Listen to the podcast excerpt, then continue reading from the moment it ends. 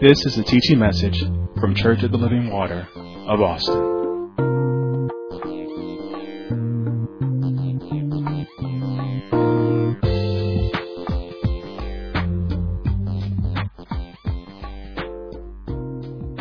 Amen and amen. God is a good God. Now listen, we are, again, we are continuing a teaching on what is the real truth about tithe? What I need to understand it. A lot of times people come into the body of Christ and all they're told is that you need to tithe. If you want God to bless you financially, you need to tithe. But it's more to it than just financial blessing. Now, we want to understand that we've set the standard of everything that's in this teaching is going to be set the standard of Malachi chapter 3. Go there if you will. You cannot teach on tithe without going to Malachi chapter 3. And I like what the, ver- the verse 6 says. For I am the Lord, I change not. Therefore ye sons of Jacob are not consumed. I love that. I mean, he just put it right there. Now that sets the standard right there. That, that, that, just that portion of scripture sets the standard. That, and, and it's going to set the standard of everything that's going to be taught throughout this series is setting a standard. Are you with me? We need to understand we serve a God with an unchanging nature. When you get that in your head, then you'll understand what he said. We serve a God with an unchanging nature. He does not change. He don't have to change. How does, why would he have to change when he knows everything? We usually change different things if we get new information or we something else changes and it changes me. Well, why would God have to do any of that? He already knows all information. He knows everything that's going to happen before it happens. So he doesn't have to change and he doesn't change. He just stated it here. The, set, the standard is set. So therefore, whatever God tells you to do, no matter what happens, whatever changes in your life, does not mean it changes what he told you to do because what he told you to do is based on him knowing it all. Are you with me? Look at verse 10. He said, Bring ye all the tithes into the storehouse, that there may be meat in mine house. And prove me now herewith, saith the Lord of hosts, if I will not open you the windows of heaven and pour you out a blessing that there shall not be room enough to receive it. Verse 11. I love it. And I will rebuke the devourer for your sakes. It wouldn't change the scriptures if I said, and I will rebuke the devil. I will rebuke the adversary. Same thing. For your sakes. And he shall not destroy the fruits of your ground, neither shall your vine cast her fruit before the time in the field, said the Lord of hosts. Now I'm in lesson, I think, number three. I'm going to call it number two because I'm starting back from last week. Even though we did a few before Pastor's Appreciation Month, I'm going to call this the second lesson because we, we, we, we came back and just actually from the beginning last Sunday. But, and so we are asking the question, what is the real truth about the tithe? It is the first question that comes to mind to the believer once they come into the knowledge of God's financial plan for their life. The first thing that they think of is tithe. Because they're thinking of finances. And they're trying to find out, you know, what is my responsibility in the body of Christ? Financially so that I can be blessed financially. Now, some saints spend an enormous amount of time trying to get around this. Some spend a lot of time trying to uh, say that it's not for today. Just spending time, you know, trying to break it down. And I said in the previous uh, uh, teachings, and I'll say it again, most saints do not get the benefit of the tithe. So you can say that it's not for the day because it's not working in your life. But you don't get the full benefit of the tithe just because you tithe. There are, there's a prescription that goes with the tithe. and we're going to talk about that today. Not many saints that are even consistent tithers get the benefit, or they do not receive, nor do they understand the full benefit of what happens when you tithe. Something happens, and it goes far beyond money. I've been trying and I want to, I, I want to try again to get that out of your head. Money. This thing goes way beyond money. But because we're in this system that operates on uh, money, that's all we want to think about. But this goes way beyond that. Amen? The tithe does. Now listen, I believe that the reason that there is a misunderstanding about the tithe is the misinterpretation of the principle that governs it. And that's what we dealt with last week. If we find out the principle of what governs it, then we'll have a clear thinking. But see, when you go into it and not even understand how it's governed, how it's set up, God is a God of order. God just doesn't throw something out there and tell you, go do it. No, no, no. He has a way that He has already set it up. And if you lack understanding of it, then you're not going to get the benefits because you probably won't be operating the way you're supposed to in it.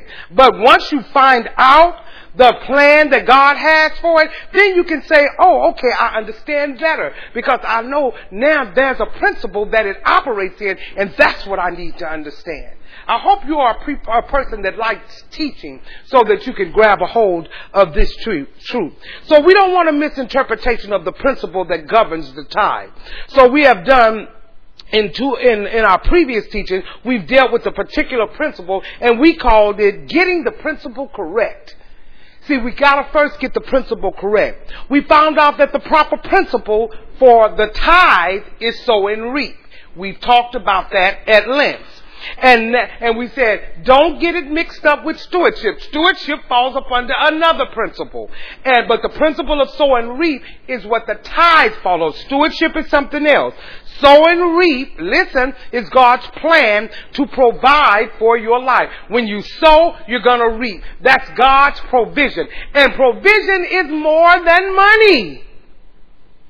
Just, I just can't get that enough. I know all you want is money, but God's provision goes way beyond money. I want you to get that out of your head. Amen. And so that is where the principle of tithe rests in sow and reap. When we tithe, that opens up the avenue for God to provide for us in every area of our life.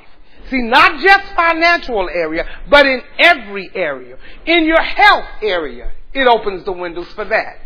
In everything, in your understanding, it opens the windows for that. See, if all you want is money, everything is not still won't be clear because you don't even know how to operate in it. You'll be foolish with it. God is interested in the whole of your life.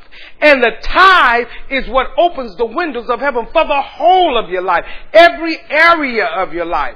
It'll make it where when you go to the doctor, when they say they can't figure it out, if they misdiagnose you, they can't because the tithe covers you.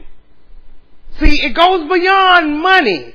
He'll help you in every area. This principle, this word of God, the principle of sow and reap and the tithe getting up under it, and you're gonna find out what the tithe is. You're gonna find out what the tithe is. Just, just hold tight.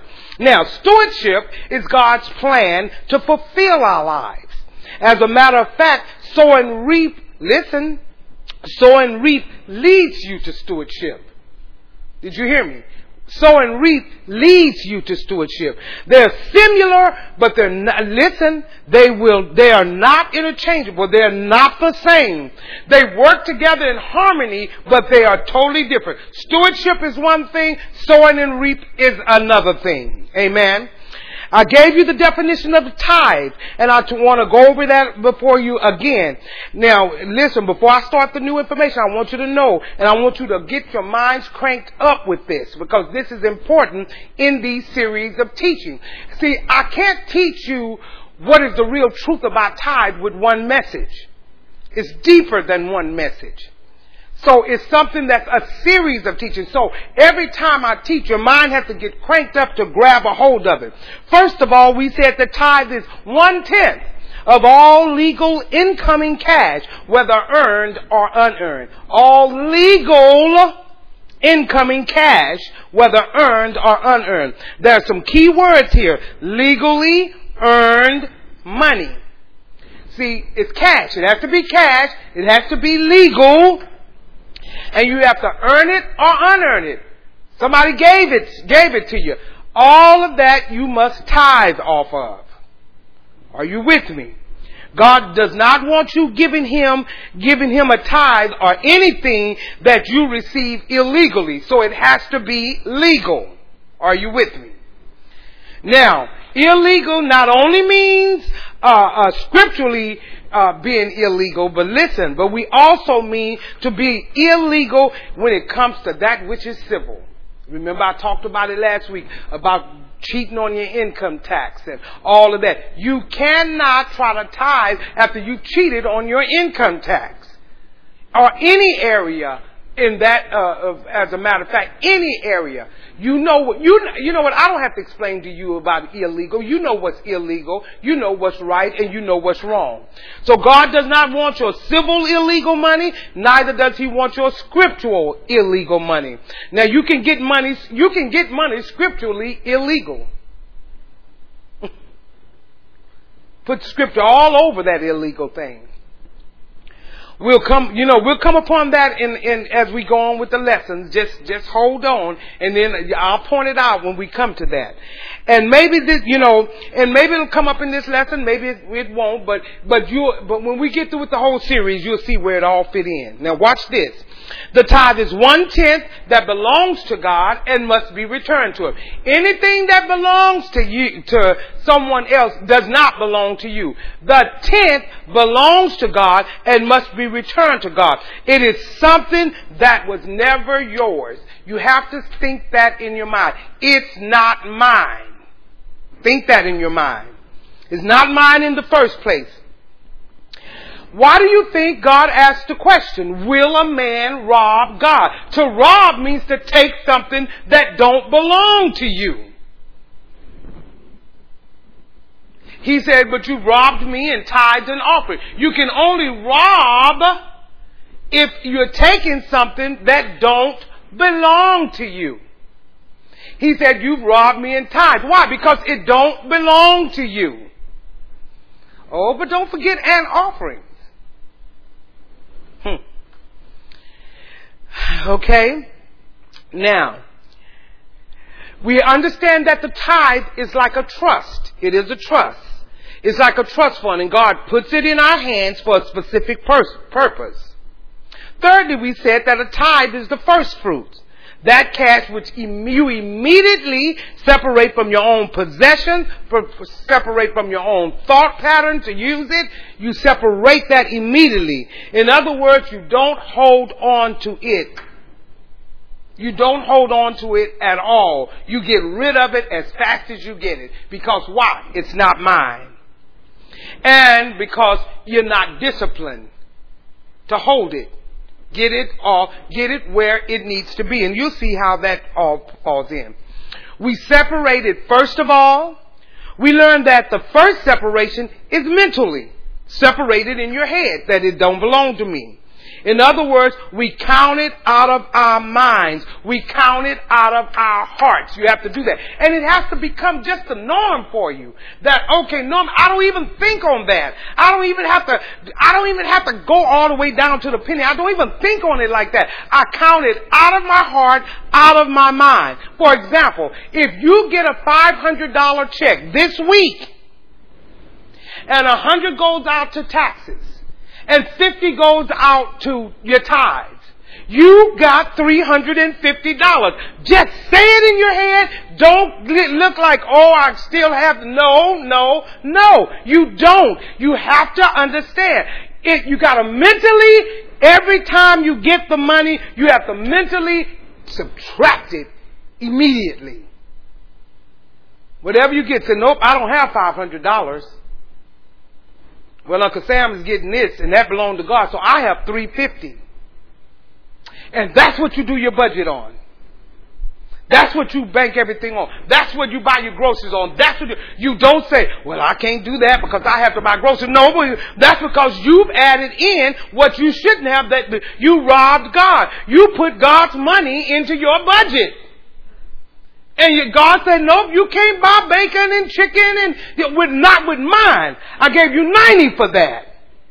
You can't do it. So immediately my mind is, get it out. This is what I have.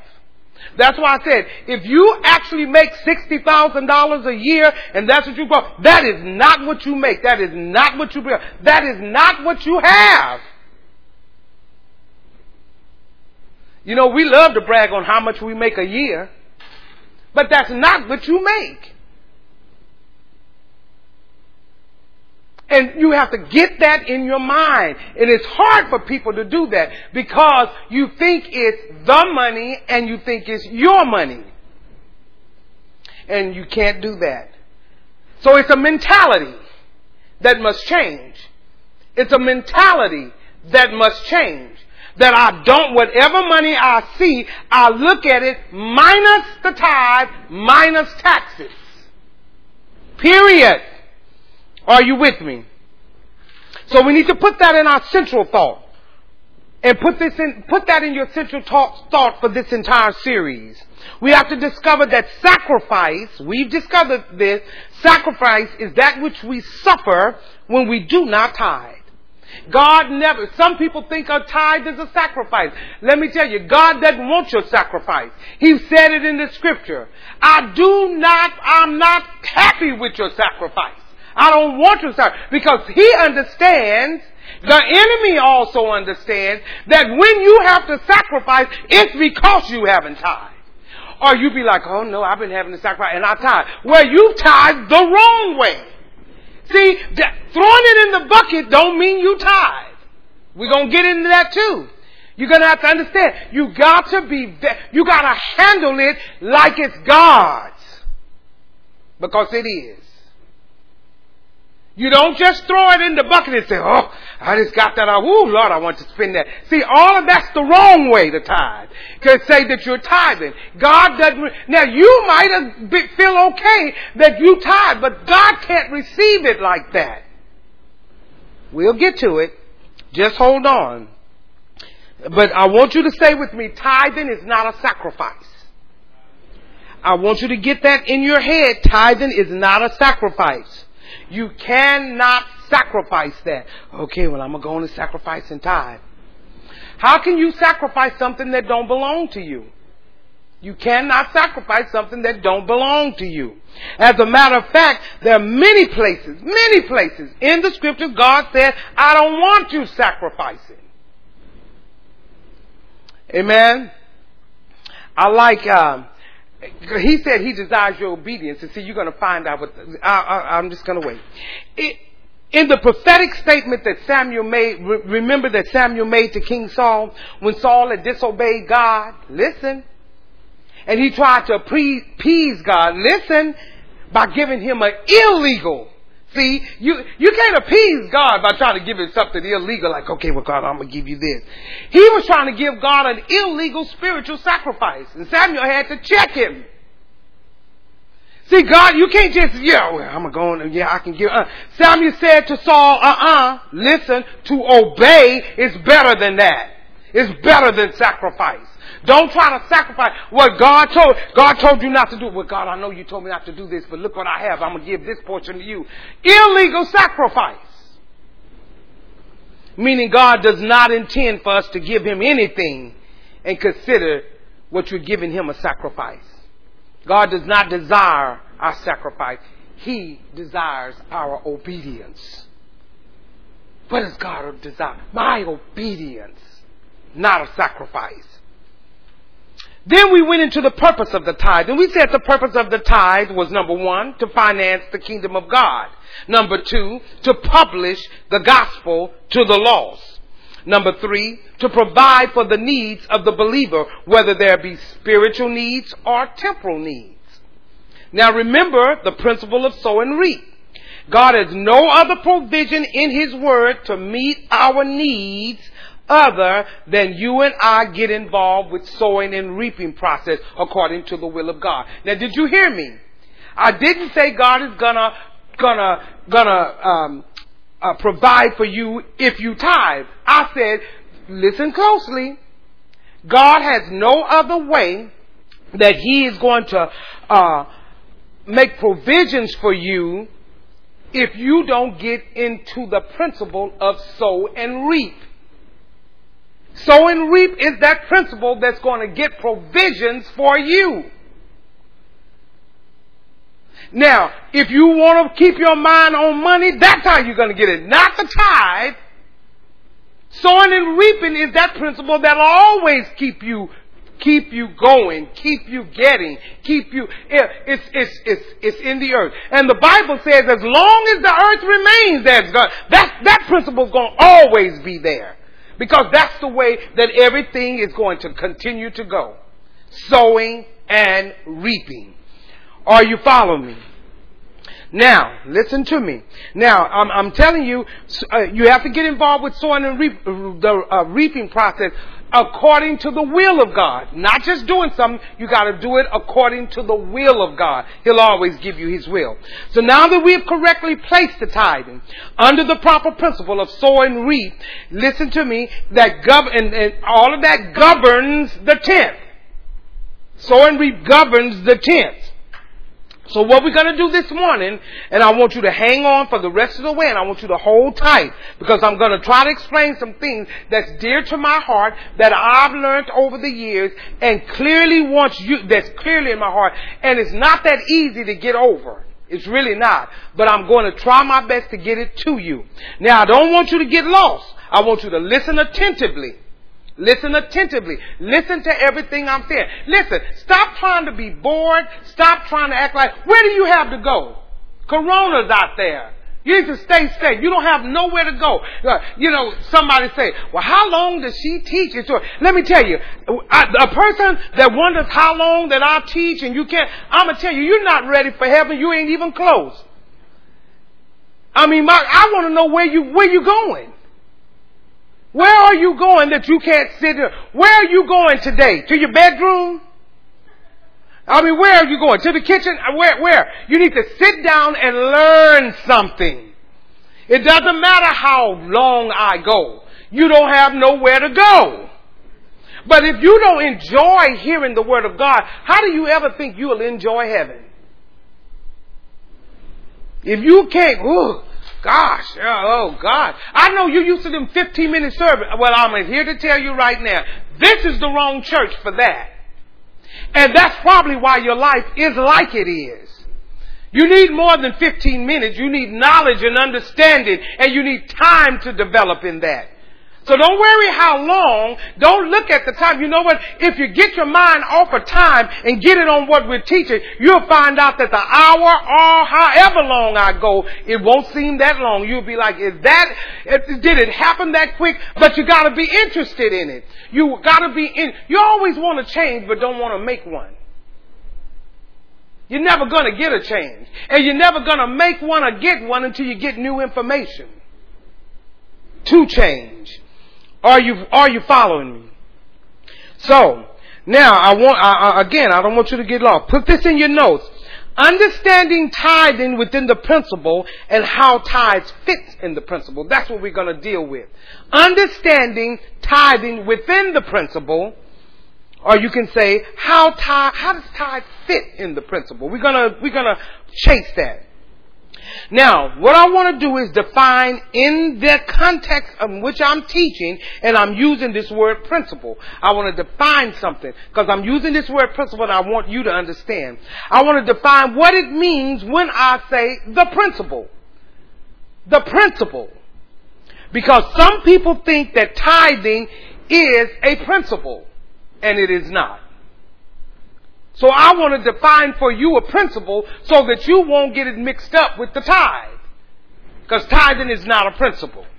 Now, in our ministry and in teaching over the years that we've been in ministry, there are seven different, um, I, will say, principles that God has put in His Word that we must follow in teachings.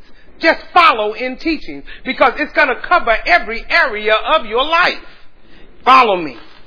The first spiritual principle is the spiritual principle of organization. Now, the first thing God did was organize the earth. So organization is God's plan to simplify your life. Have you noticed when things are organized how simple it is? How simple it is. It really is. Sometimes I go in my room and because I haven't got all of my husband's stuff out and it's just that, but I'm like, oh my God, if everything was organized, it makes life simple. Because you can go in and pick it up. That's why Pastor Hill, our founding pastor, never, never lost his keys. If he lost them, it's because I had them. But he was organized. He put everything right where it's supposed to be every time. The same way he would put it right there. And if it was missing, he'd look over and say, Al, where's my keys? Because he knows that's organization. You put it where it needs to be. You do everything and organize. It's God's plan. It's a principle that God has placed in your life to simplify your life. Just simplify it. Second principle that God has put in operation is the principle uh, uh, where the tithes fit in, and it is the principle again of sow and reap. That's a principle in the earth, and God, and that's God's plan to provide for our lives. Provision comes through sow and reap. It's a principle. Third principle God put into the earth is the principle of stewardship. And that is where God gave the man stewardship over all the works of his hands. And stewardship is God's plan to fulfill your life. If you're not a good steward, that's why your life is not fulfilled. That's why you're going from paycheck to paycheck. That's why everything is a hindrance to you. Because stewardship is God's plan to fulfill our lives to make sure everything we need, everything that we want, everything that, that's supposed to be like it is, stewardship is going to get you there. It's going to fulfill your life. Fourth principle God established in the earth was the principle of authority. The thing that God's people hate is the principle of authority, whereby God put Himself and all of us under authority. Now, isn't that amazing? That God put him on his own self under authority. That's why he can't come out from up under his word. He put himself up under that. That's why when we talk about God come down here, no, no, no. God gave man dominion over the earth, and guess what? He put all everything that he needed, and God shut the door and shut himself out. And by his authority, he said, I will not go in. Man has to operate in those places. He's under authority. So don't tell me God and you have a thing going on about the tithe that's different from his authority. He's under that authority. He's not changing for you.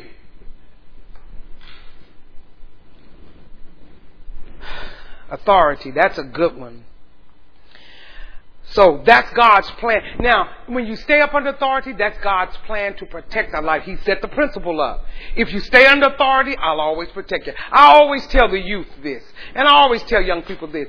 I don't care if you're going to the movies or whatever, if you stay up under the authority of your parents, God can protect you. It's only when you get out. It's when you say you're going to the movies and you go there and then you leave there when you told them that's where you were going to be and you go somewhere else. Now God can't protect you because you've gotten out from under authority. You got authority. It's God's plan. He's going to protect you as long as you stand authority. That's why there's no need to sweat. Don't sweat that you're gonna, something's gonna happen to you. Sweat and see, am I under authority? Don't look for nothing else. Because if you're under authority, you don't have to worry about anything else. So every time we're looking at, see if this is to happen or can I prevent this from happening? Can I prevent? Don't worry about that. All you have to worry about is, am I under authority? Because if I am, straight across the board, God's to protect me.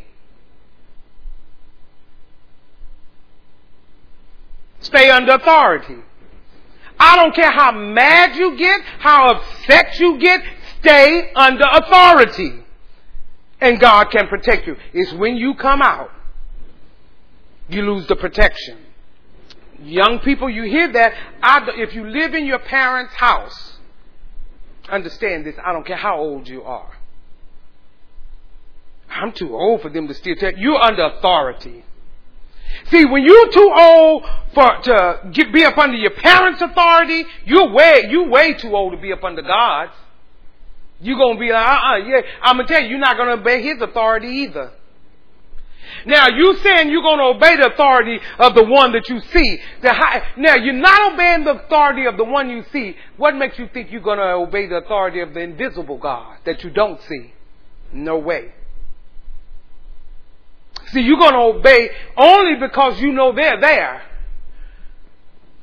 But see, you're not going to see God. So don't tell me if you're not obeying their authority that you're obeying God's authority. You're not. Fifth principle of God that God put in the earth realm. He put it in the earth realm, and all and it look and it always existed in the spiritual realm. All of these already existed in the spiritual realm. Listen. He put it in the earth. He put it in the earth. But it was out of the natural realm of the fall of Adam that it all came about. And that is the spiritual principle of unconditional love. He put it in the earth. He started it. Unconditional love. And I, this is what I love about all of these principles. All of them Jesus abided by. He showed us we could do it. Listen, this spiritual principle of this spiritual principle of unconditional love will keep you out of bondage and unforgiveness. Just unconditional love.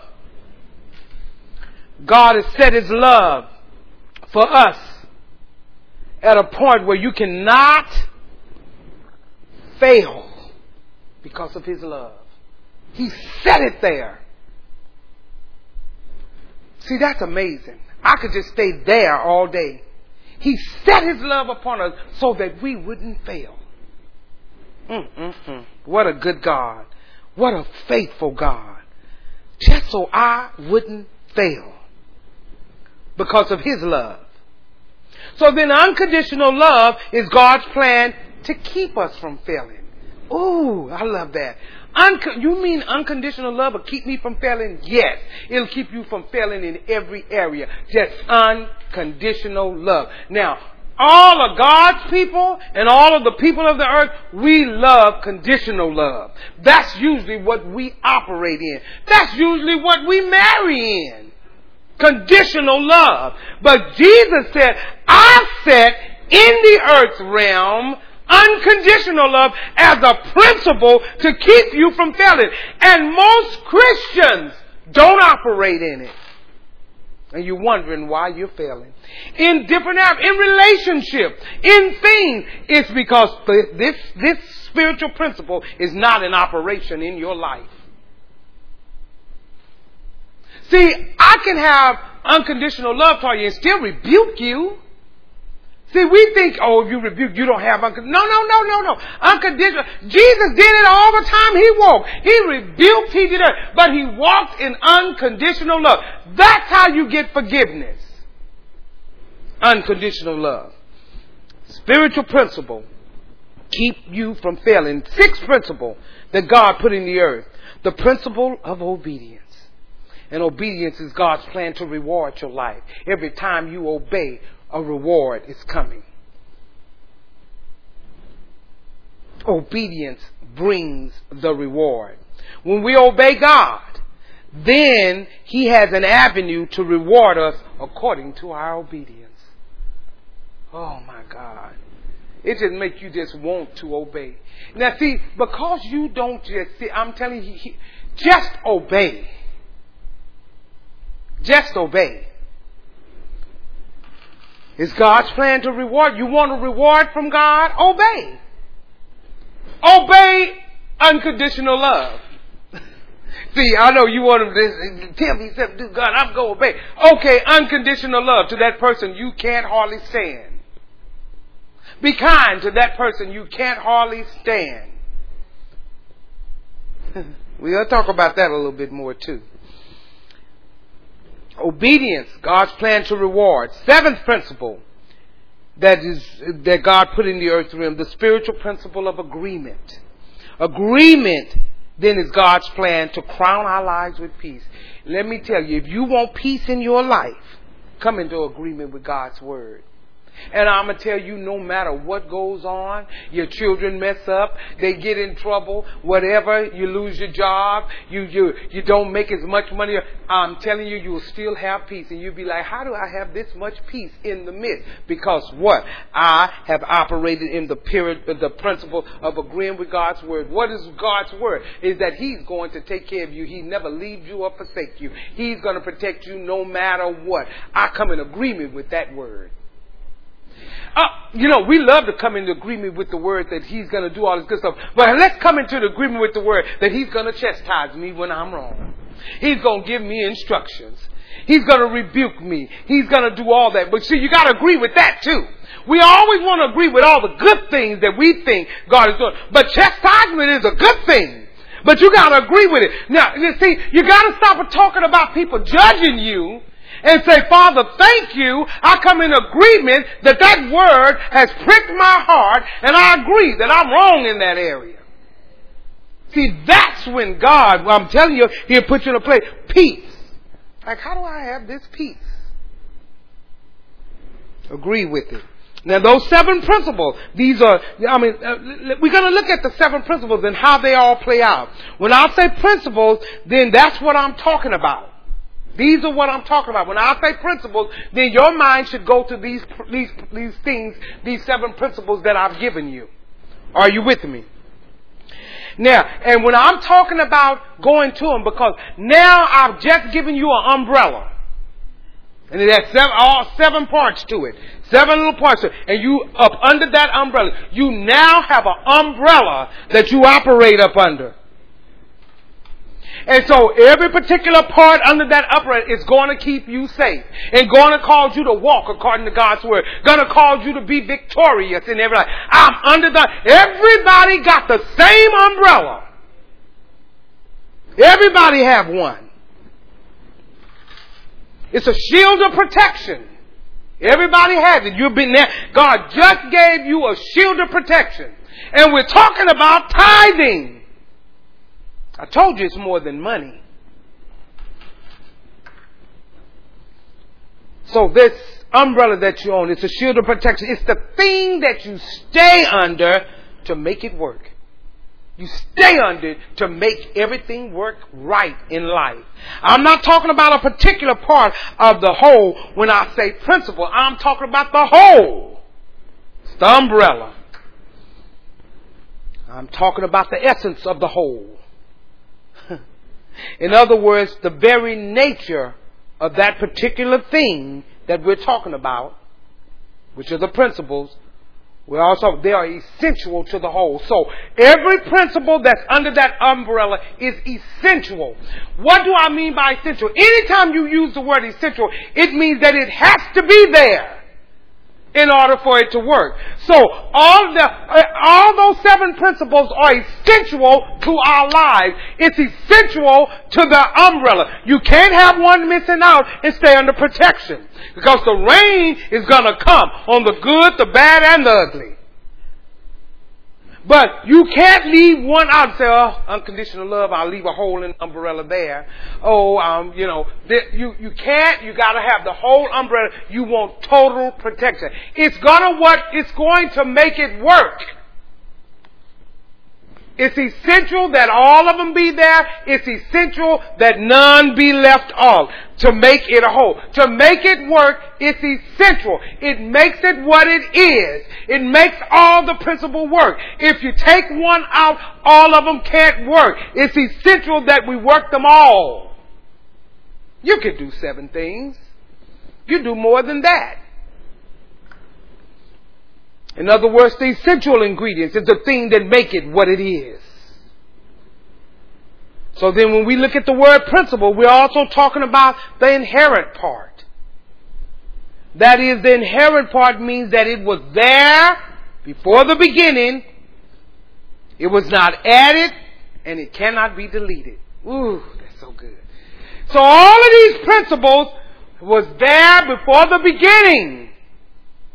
All of these principles existed in heaven. Not, listen, it wasn't added. It was always there. God put it in the earth because it was always there. And it cannot be deleted. You cannot take some out. We're talking about the tithe still. You got to learn about teaching. When you teach, see, you want to know. Ah, just tell me what one plus one is two. No, well, see, now we're going to get into fractions, divisions, and all. You know, then there's a whole formula that has to work to get you to the answer. This is a formula. Why? Because God is trying to teach you something. It's not a formula where God to get you confused. It's not a formula to get you messed up. It's a formula to get you where God needs you to be. He's not just going to throw you there. He wants you operating in there. They're in the earth for a reason. And it all stems back to redemption. And that's a whole nother teaching. But it all stems back to that. Are you following me?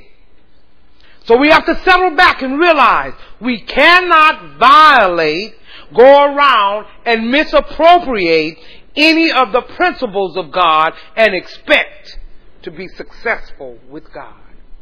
See, you can't violate them. You can't do what you want to do. You can't say what you want to say. See, some things you just got to shut up because I can't just say everything I'm feeling. I can't just go all around this. Why? Because when you do that, you're going to mess up everything and you won't be successful with the things of God. Notice this. A principle is a part of a whole. A part of the whole. But it is essential. Still talking about the tithe. It is the essence of it. It is inherited to it. But each principle is made up of many parts. So here we have principles. But in the principle, how uh, there are, in the principle, there are many parts to make the principle what it is. There's many parts to make a principle what it is. Did you hear me? There's many parts to make the principle what it is. Grab that. Now I want to give you four primary parts of any principle. Any, any of these principles that we talked about. Four primary parts. And all of these principles that I gave you will have these four, four parts in it. Grab it. First of all, in every principle of God, in every principle, God has already placed one of His institutions. God have institutions. Oh, wow, I didn't know God. Yes, He has the institution. And He's placed institution, His institution, in every one of them. Follow me. Example. In the institution of the spiritual principle of sow and reap, we say, well, okay, what institution did God put in there? Well, it's the institution of marriage. It is a sow and reap institution. I'll say marriage is a sow and reap institution. Whereby a man in that institution is the giver. He's the sower. The wife is the receiver. See, the man is the giver because he sows the seed. The wife is the receiver. And what does the wife do? She receives, and her rep- responsibility is to produce the harvest. So what happens when the man gives the seed? Now, I want you to get this, and I've given this illustration before, but for those of you that haven't, and those of you that have, to bring you back to where you need to do, you need to look at this thing beyond money. And if you look at it this way, you'll never look at tithing the same again. You won't ever look at tithing thinking just about money. You look at tithing as an avenue of the kingdom of God. See, the mistake people make with tithing, the first thing that they think about is money. That's your biggest mistake. The money. That money. It's not about money. It's about a part of a principle. And a part of that principle is going to make tremendous change in your life once you get it. So here we go. Let's say, mm, Deacon Burris back there, he has children. What did he have to do to get children? He had to deposit a seed into his wife, which was a receiver. Remember, it's under the institution of sow and reap. The institution of sow and reap goes up under if marriage is is in it. Notice I said in marriage. Don't try to operate this principle outside of marriage. Now, uh, it, it's going to work either way it go, but this is God's principle. So, what Deacon Burris had to do was deposit a seed into the receiver, Sister Burris. But I guarantee you, he never once concentrated on the seed. You don't concentrate on the seed. But he did wait for the harvest once the seed was planted. He wasn't thinking about, oh, I need to get a seed in there. I need to get a seed. He wasn't thinking about that.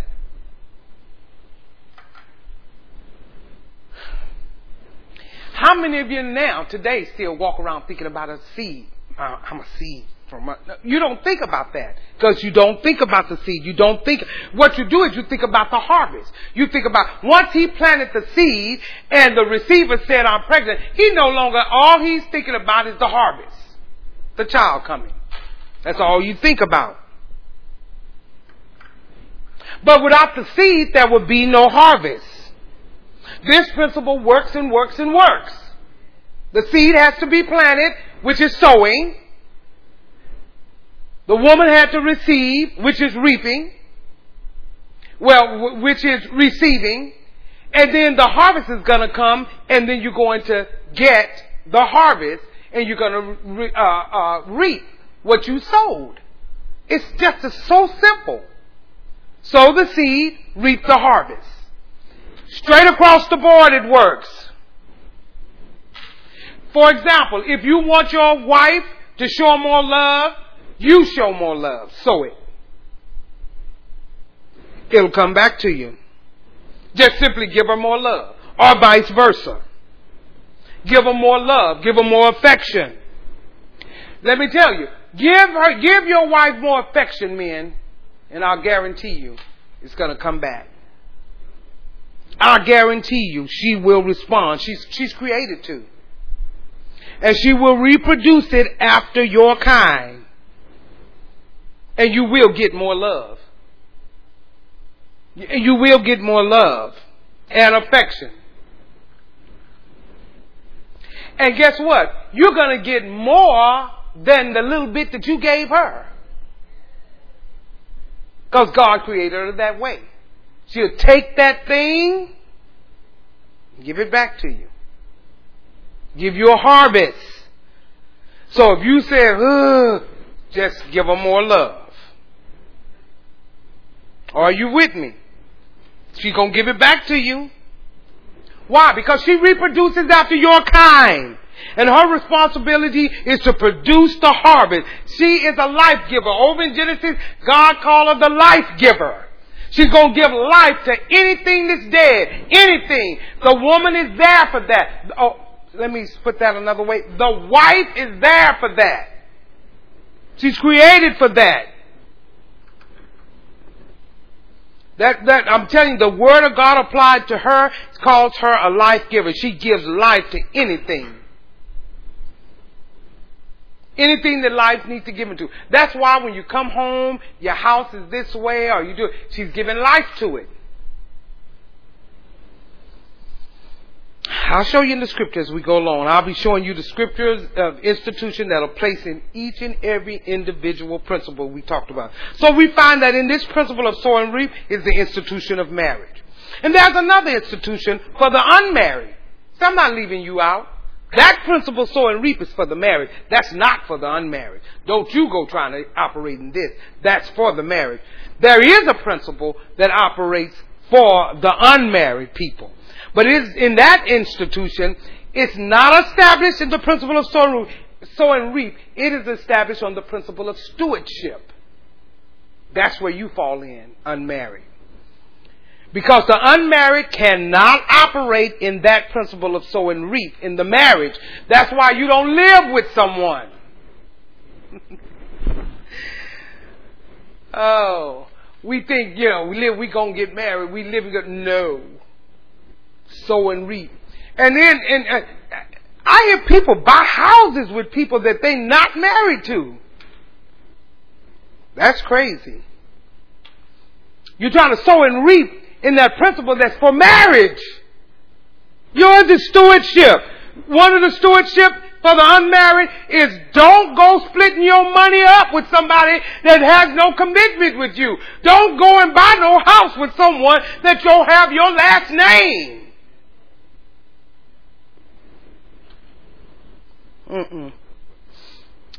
Difference between sow and reap and stewardship. Not sow and reap for you. Listen, everything in God's kingdom really can be headed up more effectively by an unmarried person. Did you know that? It really could. Because an unmarried person don't have all these other things that go on with marriage. I know everybody think marriage is just, you know, all that. No, you have to make it all that. It ain't coming like that. And for God's sake, please don't think that the wedding and God, that's not marriage. That's a ceremony. That's not marriage at all. But if an unmarried person really would live according to the kingdom of God, they would be powerful. Why? Because they're free. They're free to do whatever they want. They don't have to be home at a certain time. They don't have to cook if they don't want to. They don't even have to bathe that much if they don't want to. They can go run and climb up in their bed. Now you can't do that married. You need to run and go take a shower. But if you were unmarried, you can run, climb up in the bed. You can you can buy one biscuit. You ain't even have to buy a whole can because once you eat that one biscuit, your whole family's fed. You're done. You are. Um, you can go. You can get up and go. You can even quit a job because it ain't going to affect nobody but you.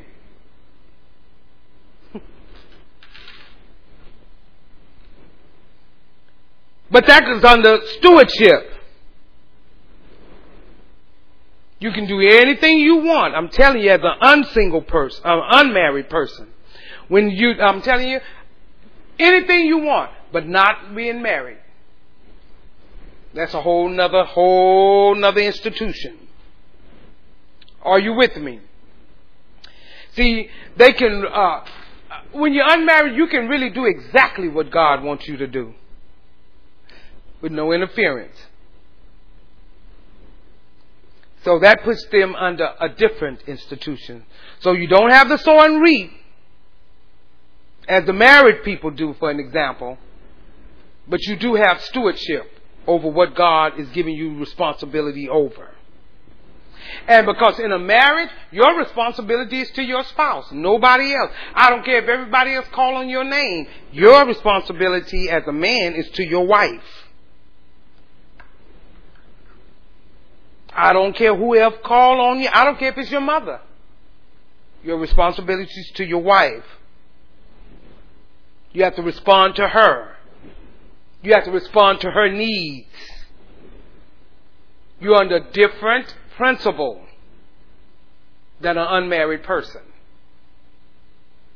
You can't do, if you have a brother or sister that's single, you can't do with your parents what they do as an uh, uh, unmarried person. Not as a married person. See, a lot of times people be like, you know, well, I don't even have to talk to my wife about this. If my mother wanted, I'm gonna give them this, and I'm gonna do. You can't do that. Now, if you unmarried, you do what you want. But now, now I gotta discuss that with you. Yeah, but that's my mama. No, no, you're not her little boy anymore. You're a grown man. Again, every principle that's in this is a, there's is an institution that goes in it. There are three other things that happens in the principles, and they are number two, commandments, statutes, and judgments. They're all within the institution within the principles. There are things that are in the principles. There are three things. Commandments, statutes, and judgments. Don't get lost. Tell your neighbor, hold on close. Don't get lost. See, I'm saying a lot of stuff. Don't get lost. Tithing then is under the principle of sow and reap. We said that. It is a statute. It is a law. It is a regulation. It is a rule. And it is a prescription. Tithing is. See, we've been talking about tithing all along. But see, I'm laying groundwork. I know you want all this, but I'm laying groundwork. I'll tell you again, tithing. In the principle of sow and reap, it is a statute, it is a law, it is a regulation, it's a rule, and it is a prescription. Now all of the words that I gave you for statute, I want you to hold these two to your heart. I gave you all of those, those, those, those different ones. The statute, the law, the, these two I want you to hold. It's a law and a prescription. Write it down. Those are the ones I want you to, to, to look at. It's a law and it is a prescription.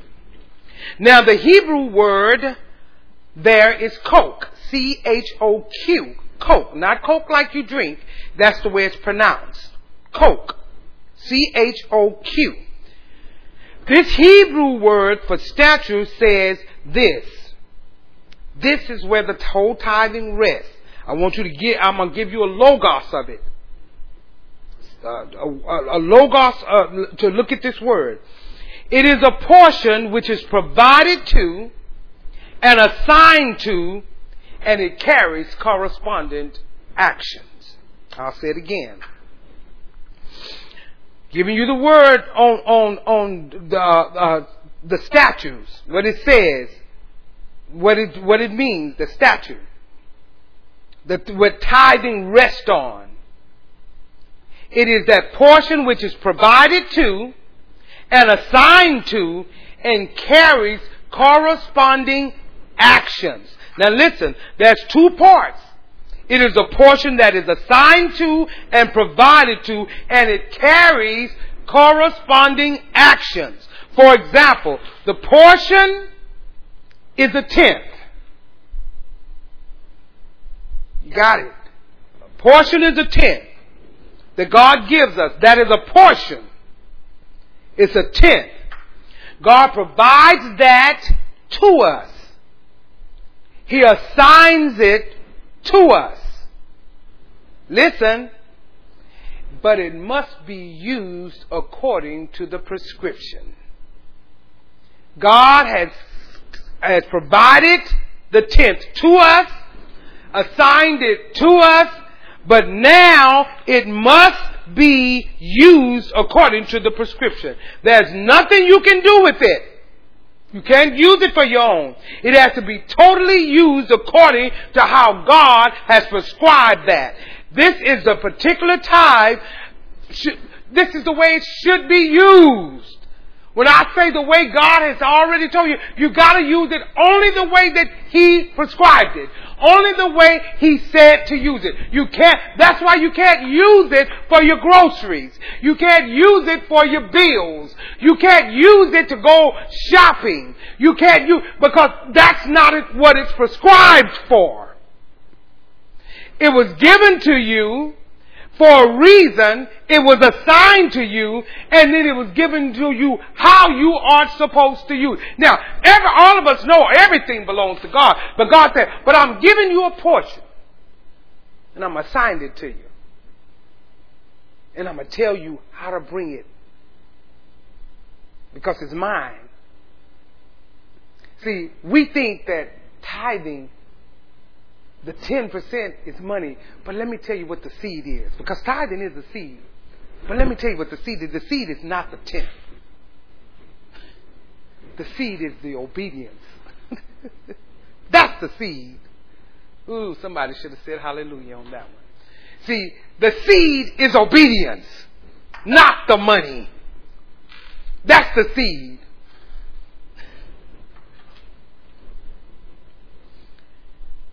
But you gotta go according to the prescription, what he said. Bring it! Bring all the tithes into it. He gave us a prescription on what to do with it. Everyone in here have had a prescription before. I mean a prescription from your doctor. I have and you have too. Everybody's had a prescription. And on that prescription, different things you don't know. Have you ever seen a doctor give you a prescription and you don't know what it says on there? And you know, they can't have right, no way. But you can't, but sometimes you can kind of look at it and figure it out. Or not really figure it out, but kind of make out what they're saying. But you don't understand it. Remember what I told you, like bid, tid, and quid. We've all seen that on a prescription before. And you be looking like, I don't know what that is, but you know, you talk to your doctor, so you kind of got a feeling that you know what it is, but you really don't know. But you look at the paper that they give you to take to the pharmacist, and and you look at it, and you be like, TID, I don't know what that means, I don't know, and I can't even understand that or anything. But guess what? When you take it to the proper place that it belongs, the druggist or the the pharmacist knows what to do.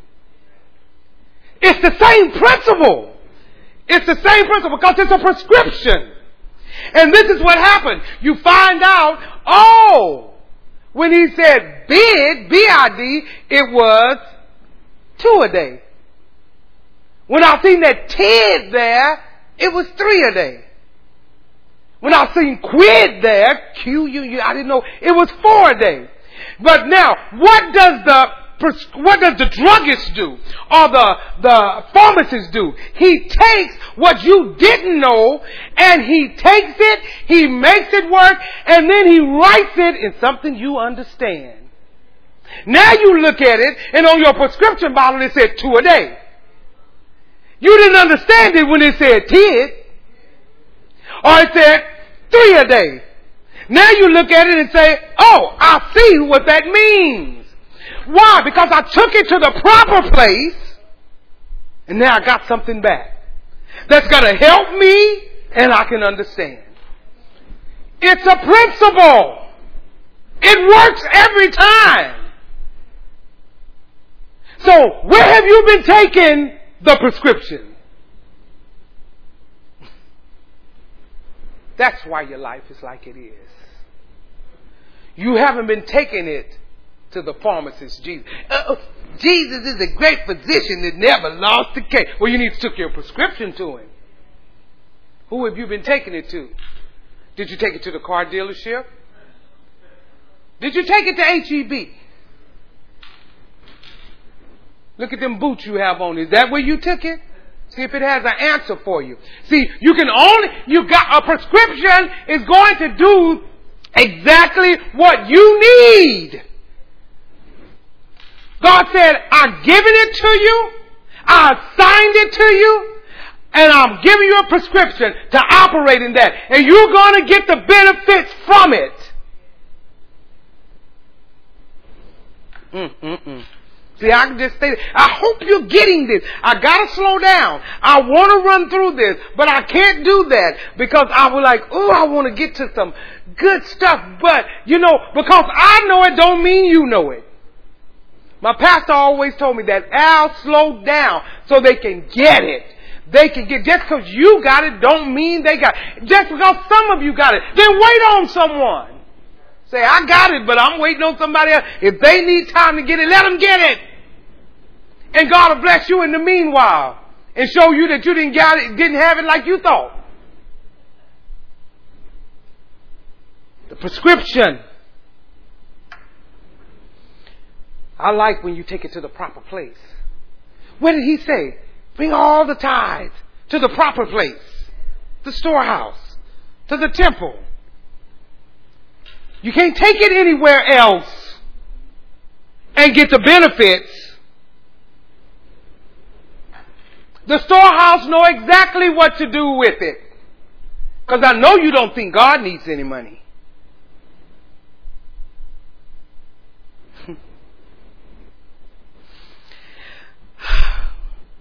So this is what I'm trying to say. Is that this is the way with the tithe that we have to use it according to the prescription, how he prescribes. In other words, when we get when we get it to the proper place and it changes to something. It changes to something. Have you noticed when you get a prescription, that paper with that, after you give it to the proper place, it changes. You get something different back. Now you get a container with something in it to help you. So if you don't bring it to the proper place, it can't change into what you need.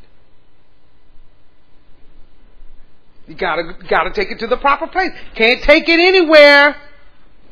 It's gonna change into something that's gonna care for your need. It changes. Everybody say it changes. Everybody say the tithe is a prescription, has a prescription. And it changes once you take it to the proper place. It changes to something else. And just like the seed that Deacon Burris sowed into Sister Burris, it changed. The seed changed from what it was. It was just a seed. It came to something that he was looking for. Something that they were looking for. Now they have Arissa, Elise, Eric Jr. They, that seed changed once it got into the proper place. And then all of a sudden that thing grows and grows and grows. One day, one of them you can throw a football to, one of them you can play dolls with. They just start growing. Because it changes. Simplicity. But it has a corresponding action. The corresponding action is this that God will perform the law. Whew. Whew. That's the corresponding act. God will perform the law. We follow the pres- prescription and God will perform it. You don't have to try to perform it. Your job. Your job is to bring it to the proper place. Your job is to follow the prescription. God's job is to perform it. Look back at that medicine. When you take the medicine according to the way it's prescribed, and according to the scientific research that whatever went on and how they told you, I'm talking about the just natural medicine, now something happens different to your body. But guess what? This is the difference. I've given you that as an example, but let me show you where the difference is. You can get the prescription in the natural, take it to the pharmacist, get the medication, and take it, and you may or may not, your body may or may not agree with it. It might be a hit and miss but never with God.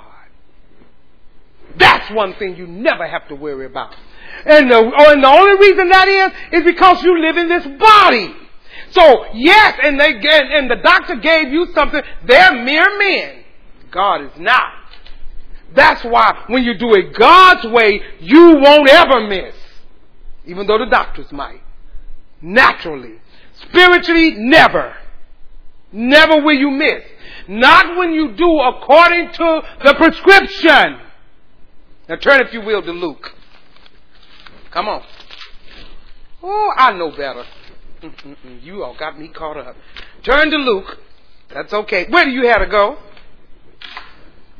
You ought to be excited about this teaching that God is showing you something different. I want you to watch these different principles that Jesus used and how he flowed through them. Now we've gone through, I showed you the seven principles. Look at uh, chapter 6, verse 35. Are you there? The scriptures read, But love ye your enemies, and do good, and lend, hoping for nothing again, and your reward shall be great, and ye shall be the children of the highest, and he is kind unto the unthankful and to the evil. Now that particular statement, listen, right there, squarely falls upon the spiritual principle of unconditional love. See, all through the scripture, you can walk through all these principles. Squarely, this is unconditional love, wouldn't you say? Because I'm going to read it again. Love your enemies. Ooh, that's unconditional love. And do good. And lend, hoping for nothing again. And your reward shall be great, and ye shall be children of the highest, for he is kind unto the unthankful and to the evil. You better listen. He's speaking to you.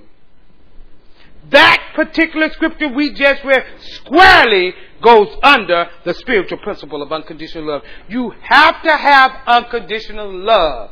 To loan someone money, loan it to them, and they not pay you back. yeah, you have to have unconditional love. Well, uh, let, let me put it this way. You have to have unconditional love to loan someone money and they not pay it back and you not be mad. That's unconditional love. Did you get it? And you not be mad. And now that they haven't paid you back, you don't expect them to pay you back. And you're not mad. Woo! We talking about the tithe still. Unconditional love. That's unconditional love. I'm talking about you're not gonna let the fact that they, you loan them money and you're not gonna let that end the relationship. Hey, I'm through with them. I gave them money and they act, they walking around talking to me and doing stuff like they don't owe me nothing. Can you do that and they owe you that and you can say, we're still friends and I'm never going to bring it up to you. Unconditional love. See, I told you we're good at conditional love. I've had several people do me that way. Several. But I still walk in unconditional love. I never bring it up to him. You have to have love, unconditional love to loan someone money. And I'm not talking, because that's different if you give someone something. I'm talking about you actually gave them a loan. And they said they were going to pay it back. But since they haven't, do you, you need to not expect it back, and you're not going to be angry that they don't pay it back. Yeah, it's pretty hard. That's, that's called unconditional love. You mean I'm just going to let that go? Let what I loaned it? You can't let it in the relationship. This, this is what God calls unconditional love. I see, we call it something different. Well, I'm just going to bring it up to them. I mean, they don't have to pay me back, but they need to at least know I know. No, no, no, no, no. That's not the unconditional love. And guess what? Not only are you going to not be angry, God said, now, unconditional love. God said, now I want you to still be kind to him. And I still want you to be nice to him. As a matter of fact, don't loan him something next time. Give it to him. And you're like, I wish I would. See, we're talking about unconditional love. God is saying, now, now let's do that. I want you to continue to be kind because I'm kind to the unthankful and the ungrateful and the evil. And you say you want to be like me, do that. Continue to be kind. Even though they were unthankful. You already know they were unthankful and ungrateful because evidently they act like they don't owe you nothing. God said, but I want you to be kind to them anyway. We just read it. It's a principle in His Word. Unconditional love. That's saying I'm not going to let anything interfere with our relationship. I'm not going to let anything break up our relationship. That's unconditional love. Right? Unconditional. That is God's plan to keep any relationship from failing. Right there. He will come, he will make sure any relationship won't fail right here. Well, Pastor, what is the institution for unconditional love? It's the institution of brotherly love. It's within that, that, that that's, that's the institution. that's within that principle. Brotherly love. I still have love for you. God put that there. Brotherly love in that institution. And guess what? Brotherly love is a strong institution. It's just as strong as a marriage institution. As far as God is concerned, that was one of the first questions that was asked in the Garden of Eden. Cain asked, Am I my brother's keeper? And God said, You bet you are. Brotherly love. Is just as strong. You're your brother's keeper. As a matter of fact, it was the second institution that was set up after marriage. That's how strong it is. So when you look at it that way and it comes on with our tithe, it makes it easy to forgive. I can't have this on me. Now watch this. He moves to another principle. I like this. Look what he says in verse 36. Be ye therefore merciful, as your Father also is merciful. Judge not, and ye shall not be judged. Condemn not, and ye shall not be condemned. Forgive, and you shall be forgiven. He just moved right from the spiritual principle of, of brotherly love right into the spiritual principle of agreement. Moved into it. Just he moved into. I said, God, why you you just you're a smooth worker. He moved right in. He just eased right into it. The spiritual principle of agreement. I'm gonna tell you something. You will never, ever, ever be a peaceful person on the inside until you learn to forgive. And you have to forgive the one who has trespassed against you. Did you hear me? You have to forgive the one that trespassed against you. Listen, the spiritual principle of agreement, the institution there is the institution of the Trinity. The Father, the Son, and the Holy Spirit. The spiritual, the, the institution of the, the Trinity, God and the Trinity man on how they all come together so we can understand and we can come into agreement with God. You, until you do that, until you come into agreement, you will not have peace. You will not have peace. There are some people out here right now. If you're not a tither and you come to church consistently, when you come to church and the offering is taken, why is it you have an unsettlement? You have an unsettlement. You're a believer. Now I'm not talking, I am not even talking to sinners. But if you're a believer, it's an unsettlement in you. It comes up. That struggle, that fight, it never ends. It never will end.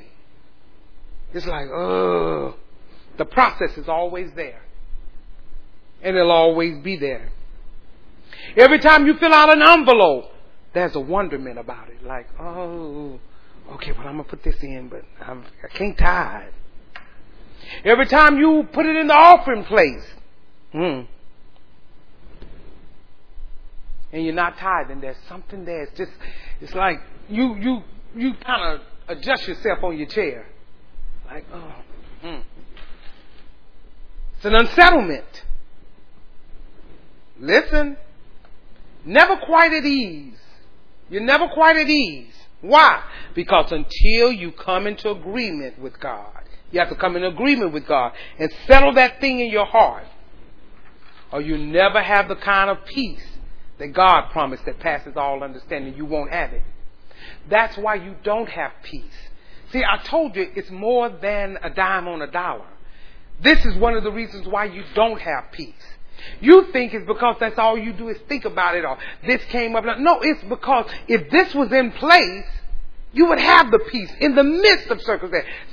it doesn't mean the circumstances are going to disappear. It just means in the midst of it. How do I have so much peace?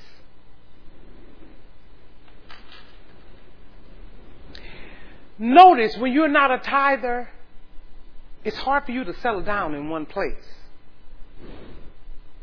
It'll keep you running. It's edgy. Keep you running. As a matter of fact, the tithe issue is so strong, it'll run you out of your church. You'll run and try to find a church that's not talking about it. And there's some out there that will.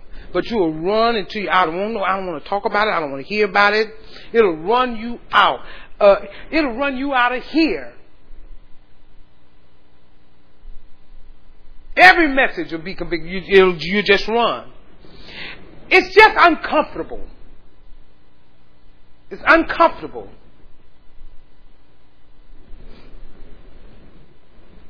You will say to yourself, I have to find somewhere else where they're not harboring on the tithe. I'm, we're just trying to get you where you can go. It's not about money. It's unsettling on the inside. It's a strong thing. It's a law. And if you break the law, you pay the penalty.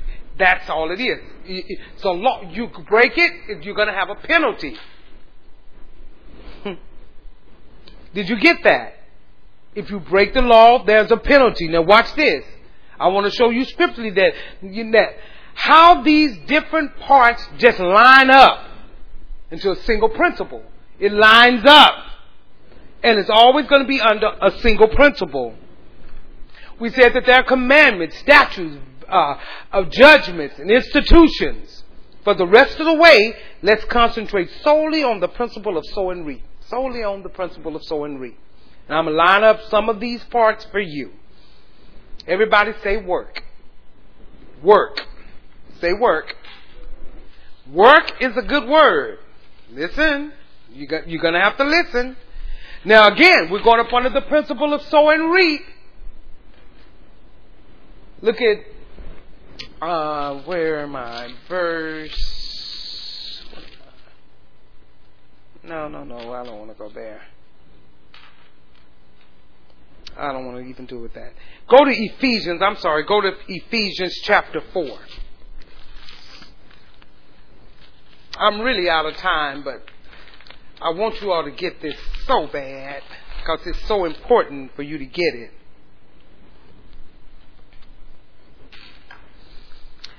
Are you in Ephesians chapter 4? Look at verse 27. Neither give place, because you said the word work. Neither give place to the devil. Now, like God said, that neither give place to the devil. Now, when, now, when you're out of line with the principles of God, listen, the devil have already got a toehold on you. Did you hear me? Once you're out of line with the principles of God, he already have a toehold on you. Now remember, the devil can't do anything without your permission. You know that. Uh, the devil can't do anything without your permission. If the devil is on your case, somewhere you permitted him in. And it might be with the tithe. Even though you love God. The devil can't do anything in our lives unless we permit it to happen. The devil just can't come in and take charge of your life. He can't do that unless you gave him permission.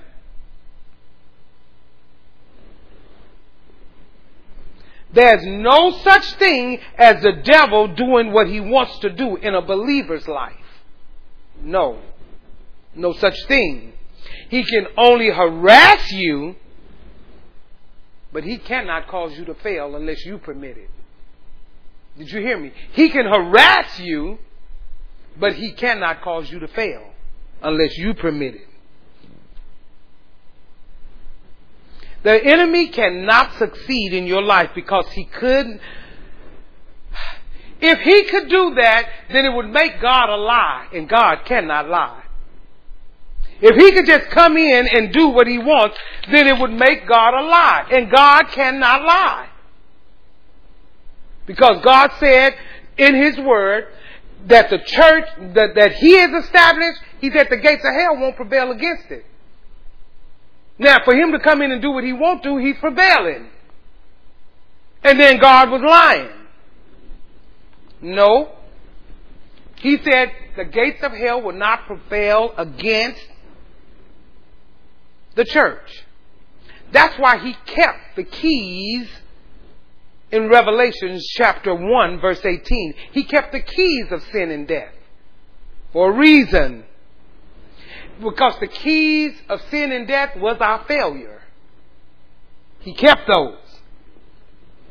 But in Matthew 16, he gave the, us the kingdom of God, which is our success now. We can be successful. Therefore, any failure is a permitted response, something I gave permission to.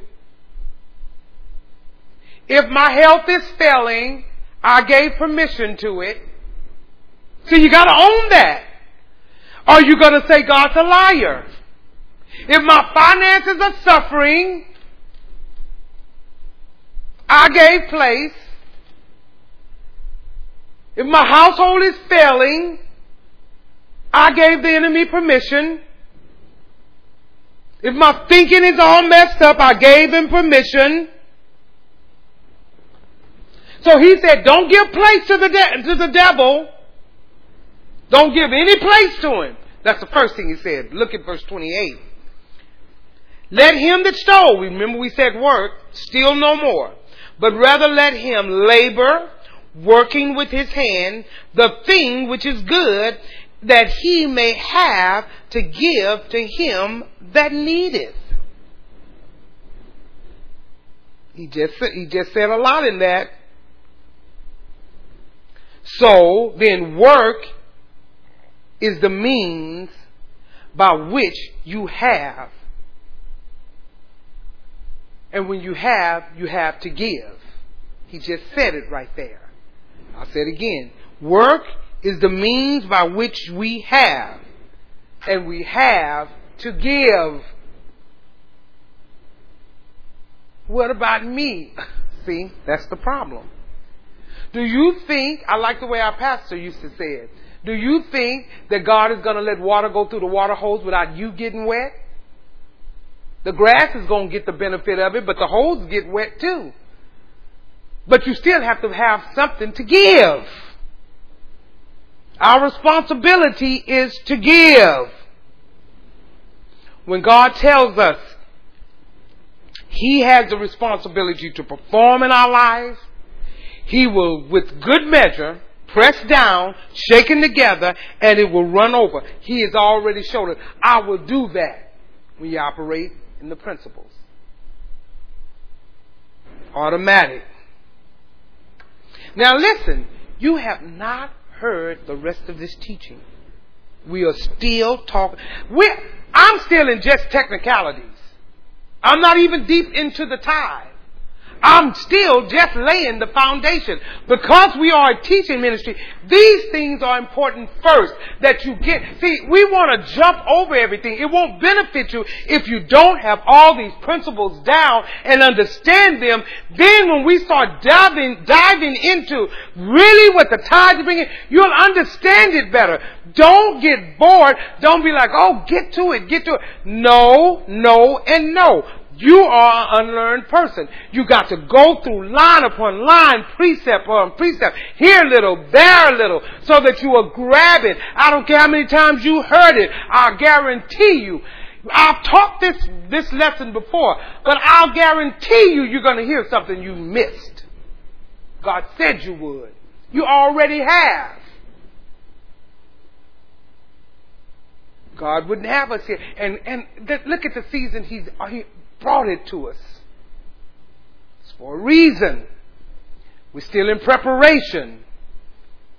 There's still, listen, there's still something to come, and it's still God's next move. See, I'm not, I'm not in no way get to having lost that thought. That's in the forefront of my mind. Two things gonna happen. Something is gonna happen. God's next move we want to be in the forefront. Right now, we're dealing with technicalities. Right now, actually, we're really just talking about the letter of the law, but there's a spiritual part to this. Right now, we're talking about the letter of the law, but there is a spiritual law that we must grab that will cause things to be effective spiritually, and the Word of God is going to rest in our hearts once we get it. I'd like to go on and on and on, but just these technicalities, just the, I want you to just meditate this week just on the principles. I want you to just go over all those seven principles. Don't talk about nothing in your family but the seven principles. And see, have you all been operating in them? Sit down and talk about it. Let's just talk about the seven principles. That's all. Don't, don't go anywhere else. Just the seven principles that, that God laid out for us. Because all of that is going to be the foundation for all the rest of the teaching. In whatever area we teach in, when all the ministers teach in, they're going to flow out of those areas. You got to find which principle is he coming out of. Because it's there. Because we're under an umbrella. It's got to come out of one of those principles. It's there. Ministers, listen. It must come out from under one of these principles. Go back and look at those principles. That's the umbrella of safety. Those are essential things so that the people can follow when you teach from wherever, because I'm the only one teaching on the tithes at this time. But every message that's come, it has to be a principle that it's coming out of, and God has already set it in the earth. We don't have to try to find a new principle to go up under. It's already set. So you go and you look at your notes and you're going to get it all together. You find the principle. You let the people know that we're coming out of this principle. Because that's what's going to get you the victory. Straight across the board. We're dealing with tithe. I'm dealing with tithe. But wherever, if you're talking about redemption, you're talking about restoration, you're talking about preparation, it's still got to come out of those principles. For you to gather. For you to get. You want God to increase you get those principles down and say, I see it, I see it, I see it.